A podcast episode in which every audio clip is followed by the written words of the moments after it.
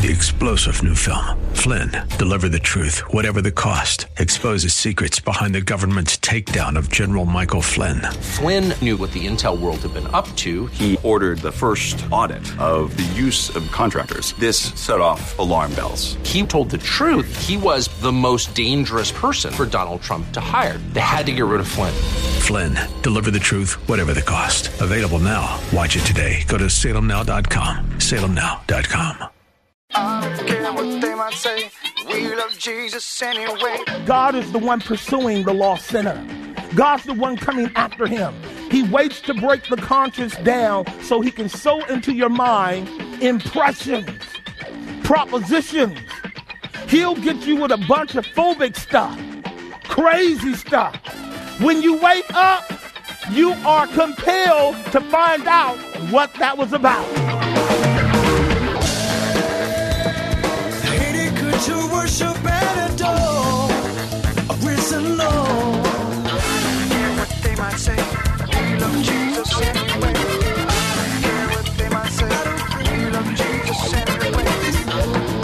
When it comes to having a passion that succeeds, I, I think of gymnasts or other sports enthusiasts who take their passion and make something great out of it, from the Olympics to the World Series.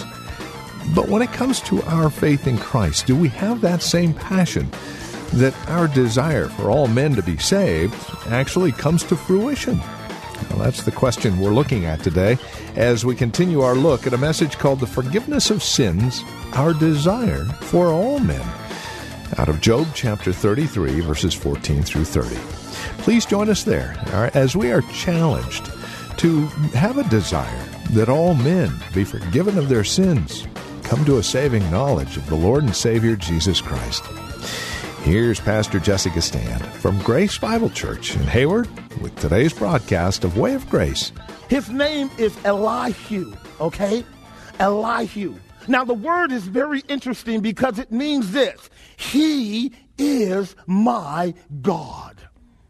That's what Elihu means. He's the youngest of the group. We meet him in chapter 32, verse 1, where he plainly tells all the old men, I have hung out, I have waited, I've heard y'all all talk, now I want to speak. Now, let me let you know what Elihu wants to do.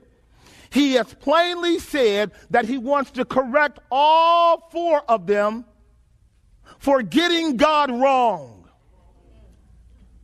And then he states in Job chapter 33, the last three verses, Job, my desire is to justify you. Now, ladies and gentlemen, justification is the work of God alone. Elihu is a great type of the Spirit of Christ. He's going to show us how the Spirit of Christ brings a man or woman to a place of justifying them so that they know the forgiveness of sins. Are y'all ready to take the journey? Here's how the Spirit of God works. Now, watch this. When the Spirit of God is working like this, you don't know it. Only God knows it, and the man or the woman that God is dealing with. But He may grant you with maturity some discernment, some unction that God is working. Am I making some sense?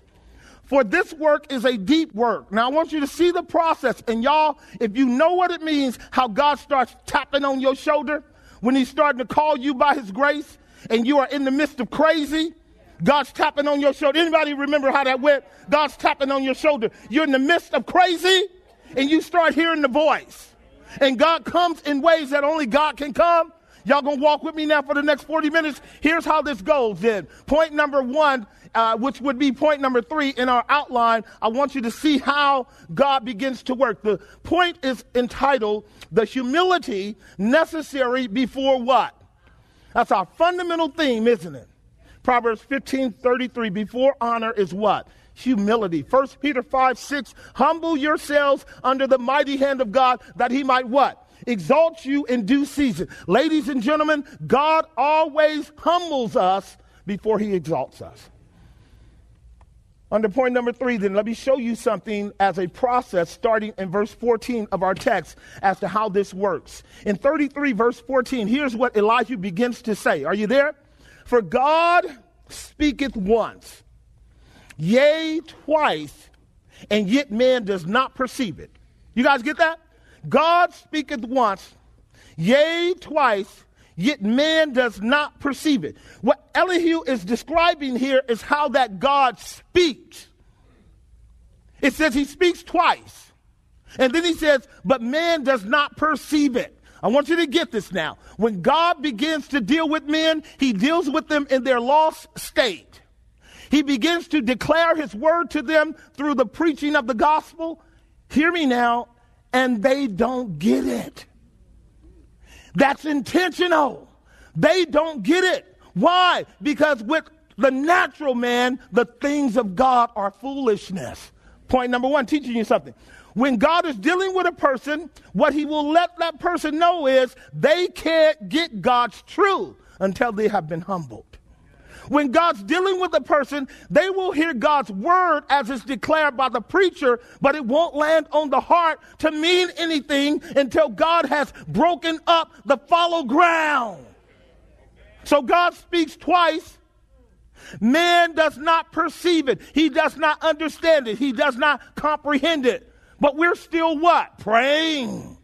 We're not disappointed when God's word does not come, come home with clarity in the mind of the lost person. God's affirming his word. None of us understand God until he opens our understanding. Do you guys get that? So what Elihu says is plainly God speaking once, yea, twice, and yet man does not perceive it. But what does God do? He presses on in. This is absolutely phenomenal he presses into what we call in verse 15 a dream. Do you see it? In a dream, in a vision of the night, when deep sleep falleth upon men in the slumberings of their bed. This is absolutely amazing to me. What is he doing? What is he doing? You know what God is doing? God speaks to men and women at a time when their resistance level is low. Watch this now. Now, in that culture, one of the primary ways in which God dealt with people was through dreams. The vast majority of the revelation given before the Bible was written was dreams. Every now and then, a visitation. Every now and then, an angel. Largely dreams. Joseph was a dreamer. Pharaoh caught the dream. The butler and the baker caught the dream. Job had dreams. David had dreams. Dreams were a common mechanism are you guys hearing me? And so God deals with men while they are asleep. Why? Because your resistance mechanism is low then. When you are awake, you can actually control your thoughts and your emotions are vital. And when you are susceptible to the preaching of God's word, your conscience is convicted and you raise up walls against the truth. But, brothers and sisters, when you go into that REM sleep where your soul is floating around, and your thoughts are all discombobulated, guess what? God can come in there. He comes in there and gives you a revelation, a vision, a dream. He puts together images and symbols and begins to instruct your soul. Look at how the text puts it. Look at how the text puts it. I'm going to explain to you why. Here's what he says. While men are slumbering and sleeping in their bed, because during the day we're running from God. Raise your hand if you know what I'm talking about. I, I ran from God for 18 years. He locked the brother up, put him to sleep, and when I woke up, I was stuck on God. How about you? Why? Because God is the one pursuing the lost sinner. God's the one coming after him. He waits to break the conscience down so he can sow into your mind impressions, propositions. He'll get you with a bunch of phobic stuff, crazy stuff. When you wake up, you are compelled to find out what that was about. Watch this now. Notice what it says in verse 16. Let me keep this going, help you understand something. Then he openeth their what? Ah, Pastor, what are you saying? Here's what I'm saying. When the word came to them in the propositional preaching of the gospel, and they were in the pride of their strength, and they could argue they wouldn't hear me. They wouldn't hear you. They wouldn't hear mama. They wouldn't hear daddy because they're running in their pride. They've got their plans. They've got their schemes. They've got their agendas, right? As the Bible says, there are many devices in the heart of a man, but the purposes of God, that's going to stand. So he catches them when they're most vulnerable. And when they wake up, they don't know there was a shift in their trajectory. And what God had done in their sleep state was position them so they could begin to hear. Look at what it says. Then he what? Openeth the ears of men. Now that Hebrew word there quickly means simply to unveil his truth so that all of a sudden they can hear the Bible now. You know, there are brothers and sisters when they come to church, they can't hear a thing pastor's saying. And then one day, they come in and are on the edge of their seat. And it's as if they have a solo audience with God. And God is crystal clear when He's talking to them. Why? He has removed the veil from their hearing. And now they're interested in what God has to say. That's God's work, not your work. And now they come into church for God, not because of mama, not because of papa, not because of cousin, not because of friends, but because of God. He opens that ear. He opens that ear. And when he opens the ear, he does something. He seals in them, what's the word? The word literally is chastisement. Let me help you briefly. Now, the word chastisement and the word instruction are two sides of the same coin with God. What's going on? That, that particular Hebrew word is prominent in the Proverbs where the father instructs his son in wisdom. And all of us who are children of God are children of God, our what? Father. And doesn't all whom the Lord loves, he what? Now remember, the word chasten doesn't simply mean to pull the belt out, but what it always means is to correct you. It always means to rebuke you. It always means to check you, literally check you. Now, this is the advantage that a son has who has his father with him, and his father cares about how he thinks. And when they're close together, Papa is always saying, Now, son, don't do that. That's okay, but let me help you. Let me help you do that in a wiser way. Son, come over here. I saw you when you handled that business, but that wasn't good. Here's how you should do it. Or, now you know that was wrong. Go back and fix that, boy. Go back and fix that. That's called chastisement. It's the goal of taking the paideia and growing them up, maturing them, developing them. What's phenomenal about verse 16 is that the father has snuck in imperceptibly and owned that person as his son. The one who was rebelling against God's word, the one who was opposing God's truth, the one who was denying God's word, mocking God. Now all of a sudden, guess what? He's listening to God. Here's how you know. He don't have to come to you anymore. He's opening his Bible for himself. He's reading his Bible for himself. He's sneaking and praying for himself. Because in the vulnerable place where he was weak, God began to wake him up. Are y'all hearing what I'm saying? Now he still, she still looks real bad on the outside. She's still walking around with the Egyptian clothes of her ghetto ness. looking real bad in her ghetto ness. He's still looking real bad as a Babylonian. But the work begins on the inside. Are you hearing what I'm saying? Right. This is why we bring them. This is why we bring them. Peradventure, the Holy Ghost get a hold of them. Are y'all hearing what I'm saying? All right, so let's keep working. So he opens their ears and he seals. I love that word. That is your common term for certifying, qualifying to be authentic. It's what a king does when he seals a document with his ring, as did uh, Xerxes when he gave the ring to, um, to, um, to Haman, and when he gave the ring to Esther and Mordecai. He seals it. Now, what God has done is sealed that person and designated them for the process of the forgiveness of sins. See, every one of God's elect are what? Sealed. Are we sealed? With the Holy Ghost. We are God's property, and God's going to get us the glory, even if it means tearing up everything in your life. He's going to get you the glory. Do you believe it? He's going to get you the glory. Verse 17. Here we go. Here we go. Verse 17. That he may withdraw man from his what? Oh, I love this. Now, God works on the inside and God works on the what? Outside. So on the inside, what he does is he discombobulates that person's confidence. he causes that person to lose his confidence in his schemes and his plans. He no longer has the same level of pride and assertion and aggression that he did before. Watch how this works. That he may withdraw man. You see the word withdraw? Restrain him. Literally take him out of his course. Keep him back from his purpose and hide pride from man. Let me explain that last clause.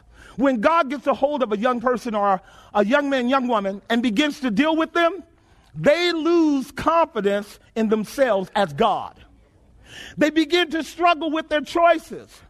And they might begin to ask you, can you tell me, would this be the right way to do a thing? Maybe God is working. But what he's certainly doing when he's drawing, he's com- completely demolishing their plans in their heart. And watch this, watch this. It says, and he begins to hide what from man? The word here literally is lifting up. And really, what it connotes is he stops the person from their goal. And their goal falls apart so that they can't boast. See, the lifting up is the boasting in the works of your own hand, boasting in what you have done, boasting in your accomplishments.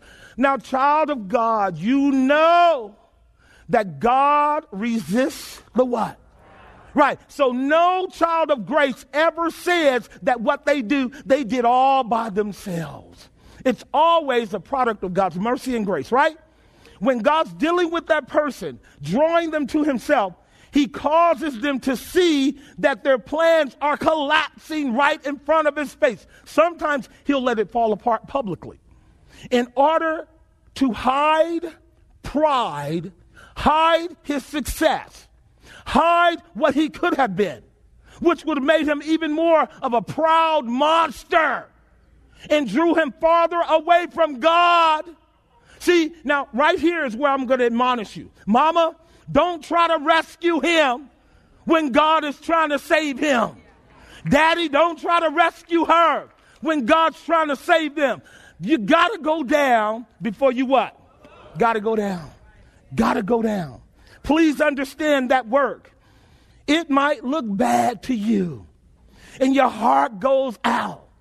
Say, Lord, keep me, because I am quick to be a pseudo savior. Mamas and daddies will save their children from God when you think that they can be saved without first being broken. God breaks all of his people before he brings them in. You guys got that? That he may hide pride from man. Verse 18, here it is. Let's keep going. He keeps back his soul from the what? Love this verb here. You don't see what's going on, but literally God has intervened in that person's life. He has actually put his hand on that person and drew them back from the pit. No one knows it but them and God. See, when you and I are headed walking in and going towards darkness, we're slaves of sin. We have no control of the process. And when the incl- in- incline gets steep, we start rolling down into hell. And we know we're out of control. And unless God comes and gets us and begins to draw us back, we're tumbling into hell. And when he begins to draw you back, you sense that a power greater than your circumstances has intervened to get a hold of you, stopped you in your momentum going down to the pit. It's an amazing experience. Watch this. He keeps his soul from the pit and his life from perishing by the what? So many of us know what would have happened to us had that car not caught a flat. So many of us know what would have happened to us if we had jumped in that car with our buddies. So many of us know what would have happened if the police didn't pull us over and lock us up that night. So many of us know how God intervenes to stop us from destroying ourselves. Verse 39. Verse 39. He is chastened also with pain upon his bed the motif now switches back to the common metaphor that when God is dealing with you, you often are sick spiritually. Remember, David was on his sick bed, constantly describing how God deals with him when he's pining away because of his iniquity. Notice what it says. He is chastened also with what? He's chastened also with what? Upon his bed. Now, this could be physical, because certainly look, and the multitude of his bones with strong what? Verse 20.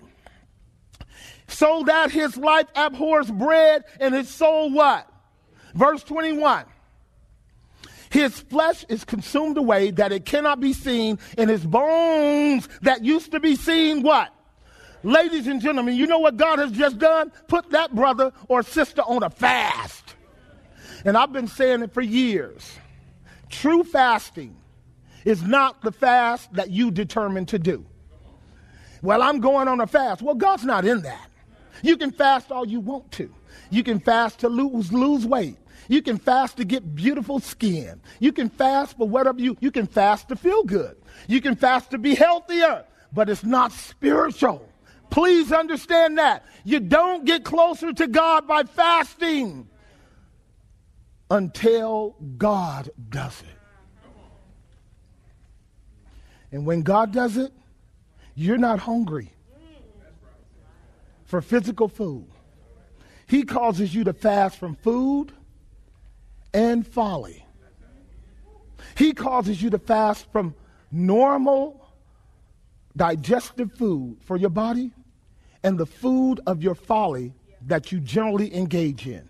When God begins to deal with you, you no longer, for that season of sickness, want to go to the club, want to go online and watch that porn. You no longer want to drink from that perverse pit of iniquity because you're fasting and God did it. Now all of a sudden you want a little quiet space. Now you know you rowdy by nature, but now you want quiet. You no longer are answering your cell phone or your text messages because you want quiet now. Now you know you stuck on stupid, but now you want quiet.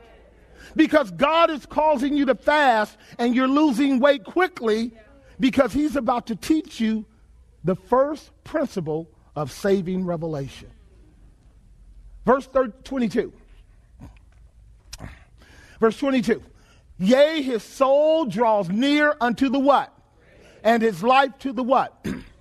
that man, that woman begins to address, you see it in your outline, their mortality. Right. You know, when we're in the strength of our pride, we don't even think about dying. It doesn't even come to mind. You won't have that conversation with anybody. The notion that you could die today before you leave this room, you could have a heart attack, a stroke, die. Any of us, young or old.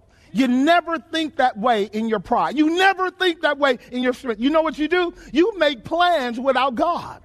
Today I'm going to do this. Tomorrow I'm going to do that. The next week I'm going to do that. I'm going to build my kingdom by my own strength. But when God shows you your mortality, you know what the young person begins to do? He begins to think, I could die tonight. You got that? That's how God dealt with me. He made it clear that I was a mortal creature at 18 years old. And he began to show me all of my friends whom I knew and saw die from 14 years old. And he let me know that there was no reason why I couldn't die tonight because I was doing the same thing they were doing slanging dope and running the streets and gang banging. But he made it real to me, my mortality. And then, uh, you know what else he made real? That there are those who are called destroyers. That's the second line. His soul draws near to the grave, and his life to the destroyers. What God begins to do is to show you that there is another dimension to reality of entities who control and manipulate the lives and souls of men of whom you formerly did not believe existed. Such a wonderful time here in God's Word. It's our hope and prayer that you're growing in grace as you take the time to study God's Word with us. We thank you for joining us. This is Way of Grace, the ministry of Grace Bible Church in Hayward. We would leave you with an invitation. If you enjoyed the time you've had with us today studying God's Word, please consider this a formal invitation to join us in person. Sunday services at Grace Bible Church in Hayward are at 11 a.m. Sunday schools at 10. And then, of course, the Friday Bible study. We've got a lot of folks from all over and from a variety of churches joining us Friday evenings at 8 p.m. for this Bible study. You're invited to either one. We're located at 20450 Royal Avenue. That's here in Hayward. And the zip code is 94541 if you're trying to TomTom us or uh, Google us for the map. You can also get directions at our website, grace-bible.com. Again, that's grace-bible.com. Or simply call for directions, 510-886 9782. That's 510 886 9782. As always, we have CDs available. You can download the messages off our website or call us and order a CD of today's broadcast or any program that you have heard here on Way of Grace. We'd be more than happy to get one out to you. You can call us at 510 886 9782 or stop by our website, grace-bible.com. We do thank you for spending time with us today. Trust we'll see you next time we get together for another broadcast of Way of Grace with Pastor Jesse Gistand.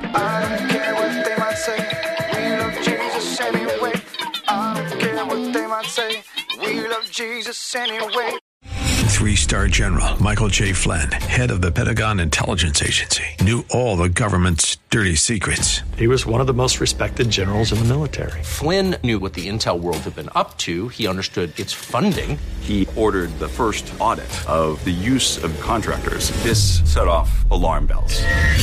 The explosive new documentary, Flynn, Deliver the Truth, Whatever the Cost, uncovers the facts behind this scandal. Flynn told the truth. He was the most dangerous person for Donald Trump to hire. I find out the worst enemy that I'm going to face in my life is right here in America. They took my assessment and they wanted me to change it. And I was like, I'm not changing it. They had to get rid of Flynn. With in depth interviews, archival footage, and never before seen personal records of the man behind the headlines. I just felt like I was drowning. Flynn, Deliver the Truth, Whatever the Cost. Available now. Watch it today. Go to salemnow.com. Salemnow.com.